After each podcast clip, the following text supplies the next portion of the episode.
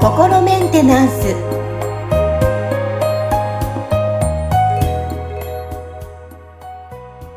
はい、皆さん、こんにちは。さあ、心メンテナンス。今日もアシスタント、三上めぐみと気候ヒーラーの、吉村隆二です。はい、吉村さん、よろしくお願いします。はいよろしくお。願いします。ね、もう回数をだいぶ重ねて、もう和やかな雰囲気になって、学びもだんだん増えてきたんですけど、いつもわかりやすくね、解説していただいてありがとうございます。はい、ありがとうございます。はい。さあ、今日はですね、まあ、この吉村さんとこう出会ったのも何かご縁とかタイミングがあってのことだと思うので、うんう今日はですね、タイミングでテーマ取り上げて、えーお話を進めていきたいと思います。はい。はい。あのーまあ、私、まあ、36年間生きてきて、まあ、いろんなタイミングがあって、今思うのは、そのタイミングって、まあ、何かしら、今のね、前に進むこと、これから進むことによ、進むことによって、あるなんかこう試練だったり出会いだったりなのかなっていうふうに捉えているんですけど、はい。吉村さんご自身のこのタイミングっていう捉え方って、どんな感じに思ってらっしゃるんですか？ああ、なるほどですね。あうの、ん。まあ、このね、なんか、こう生きてる間にいろんな出来事があって、それらをね、なんかこう、まあ言ってみたら僕らは経験して、それに対して、まあ、いろいろ解釈が生まれたりとか、その、なんかそれに対して反応したりとかっていうことで、まあ、なんだろうな、乗り越えていったりとか、克服していったりとか、まあ、して成長してってみたいなことが起きていくわけですけど、これってその、まあ僕らのその魂が、そのこの世界にやってきて肉体とこう結合して人間として生きるっていう選択をしたときに、なんかこう、ある程度のプランは立ててきてるんじゃないかなとは思ってるんですよね。前回のお話でもされてましたよね。うん、うん。はい。で、それに関しては、その、なんか、こう、人によってどのぐらいの、その、こう、なんだろうな、かっちり決めてきてる人もいれば、うなんか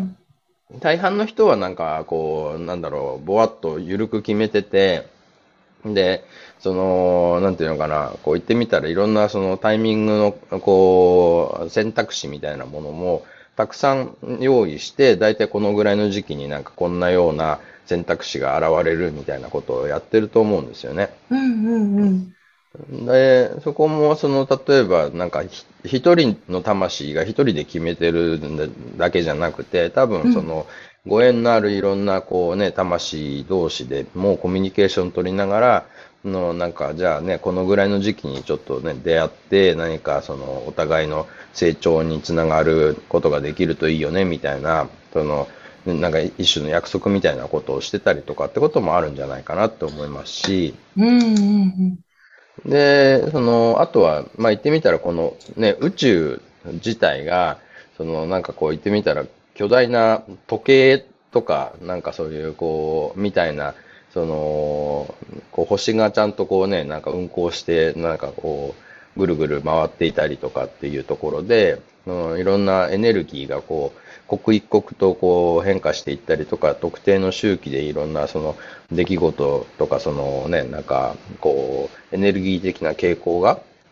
変化したりとか、その周期的にまたこう、似たようなことが繰り返したりとかっていう、こういうことがこう、起きるわけですよね。だから、エネルギー的な、そのいろんな、まあ、いわゆる、こう、暦とかに合わせてエネルギーが刻々と変化していく中でも、いろんな、こういう時期にはこういうことが起きやすいとか、うん。なんかこういう時期には、そのなんか世の中がこういう方向に流れやすいとか、なんかそういうのがある中で多分、その、ある程度、こう、じゃあこの時期にこんな感じのプラン立てていくと、あの、いろんなその経験ができたりとか成長できたりするんじゃないかなとかっていうのを、まあ、こう考えて選んできてるんじゃないかなっていうふうには思うんですよね。うーんよくなんか占いとかでも、あなうんあなたこの時にこういうのあったでしょう。こういうの、なんかね、あったりテレビとかであるじゃないですか。はい。ああいうのも、やっぱりその、まあ、人によって違うと思うんですけど、見え方っていうのは、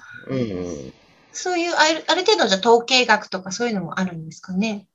そうですね。だから、あの、占いの、その、ね、なんかいわゆる、こう、あの、生年月日とか暦とかで見ていくタイプの占いっていうのは、その、こう宇宙がどういう、こう、流れとか、その周期を持ってるかっていうのを研究してできてるものだと思うんですよ。だからそういう意味では、なんかその、なんだろうな、この日に生まれた人は、なんかこういう、このね、なんかこの時期にはこういうことが起きやすいみたいなのが、こうあるんで、それで多分、そのわかると思うんですよね。だからそれ、それに関して言うと、行ってみたら、その、なんか、それこそ時計仕掛けみたいな感じで、その、この時間になったら、なんかね、その、ボンボンボンって3回なるみたいな、3時になったら3回になりますよみたいな、こう、仕組みがあるから、そうなってるわけですよね。わかりやすいです、とても。はい。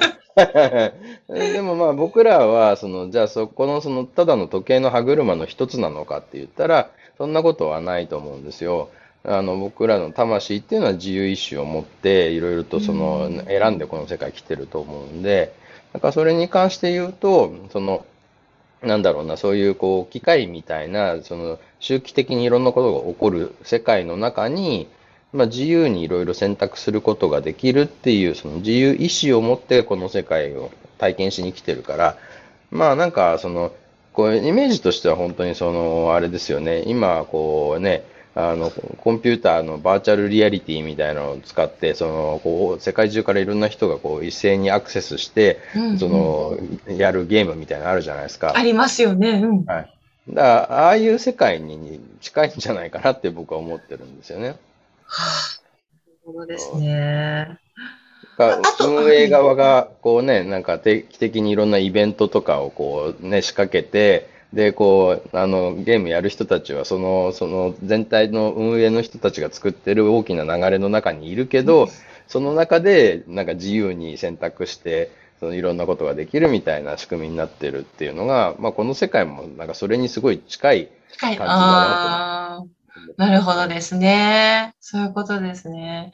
あとは、あの、別のタイミングで言うと、私結構多いのが、この人に連絡しようって思った時に、はいうんうん、ちょうどその人も連絡しようっていうの結構あるんですよ。その、はいはい。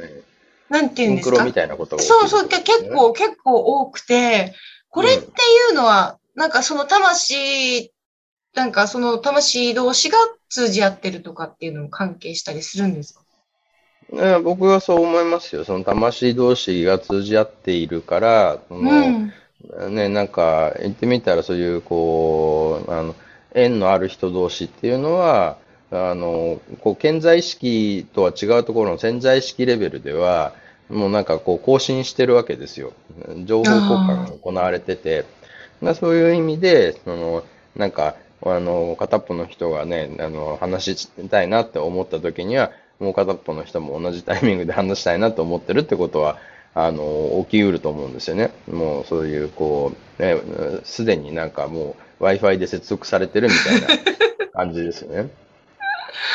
なるほどですね。で最近そういうのが多いのので、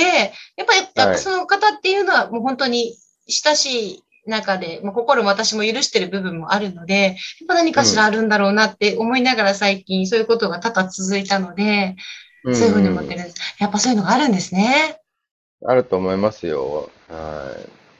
ほどですね。なんか、まあ、これからまだまだね、人生長いですけど、なんかどんなことが起きるか楽しみになってきました。ねなんか、なんか結構本当に、あの、じ、言ってみたら、なんだろうな、なんかこう、謎解きゲームみたいなものを自分でつなんか用意しておいて、それでそれの記憶を一回なくして、その中にこうね、自分で入って遊んでるみたいな感じもあるかなと思うんで、あの、なんかね、結構あの、なんだっけかな、僕ちょっと題名が今パッと出てこないんだけど、あの、えっ、ー、とね、人生ゲームみたいですね。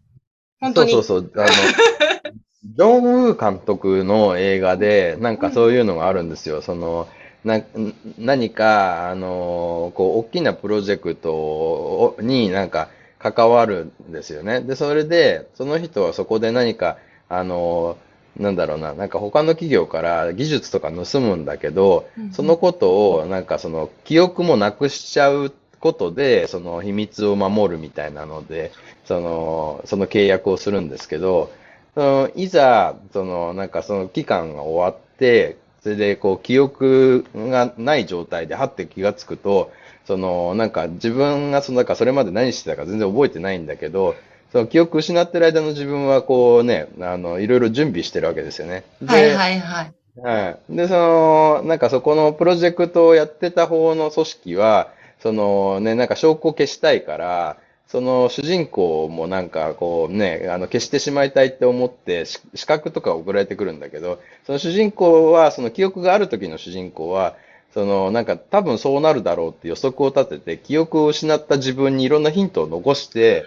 行くんあですよね。だから、はって気がついたときに、なんか、あ、確か自分はなんかのプロジェクトにこう関わったはずで、その分の記憶がなくなってるってことは分かってるんだけあ。ど、うんうんでもいろいろとこう自分の周りを見たときに何かがおかしいって気がつくんですよね。で、それで、そあの、なんかこうね、何かこう、ななんだ、問題が起きるんじゃないかって予測してると、そのなんか殺し屋みたいなのがバーンって入ってきて、で、だけどその時に、その記憶失ってる自分は、なんかそのいろんなヒントを頼りにこう逃げて謎を解いていくみたいなことをやる映画があって、それすごい面白いんだけへえ、ど。面白そう。は思い出したらちょっとまた連絡ください。い そうそう。でもなんかね、まさにそれみたいなことをやってるのかなって思ってて、だからなんかね、こう、そうそう考えると、こうね、生きてること自体がすごい面白いん面ですよ、ね。白いですよね。本当ですね。そういうふうに考えると、あ、なんか来た時に、今回はどうしようみたいなね、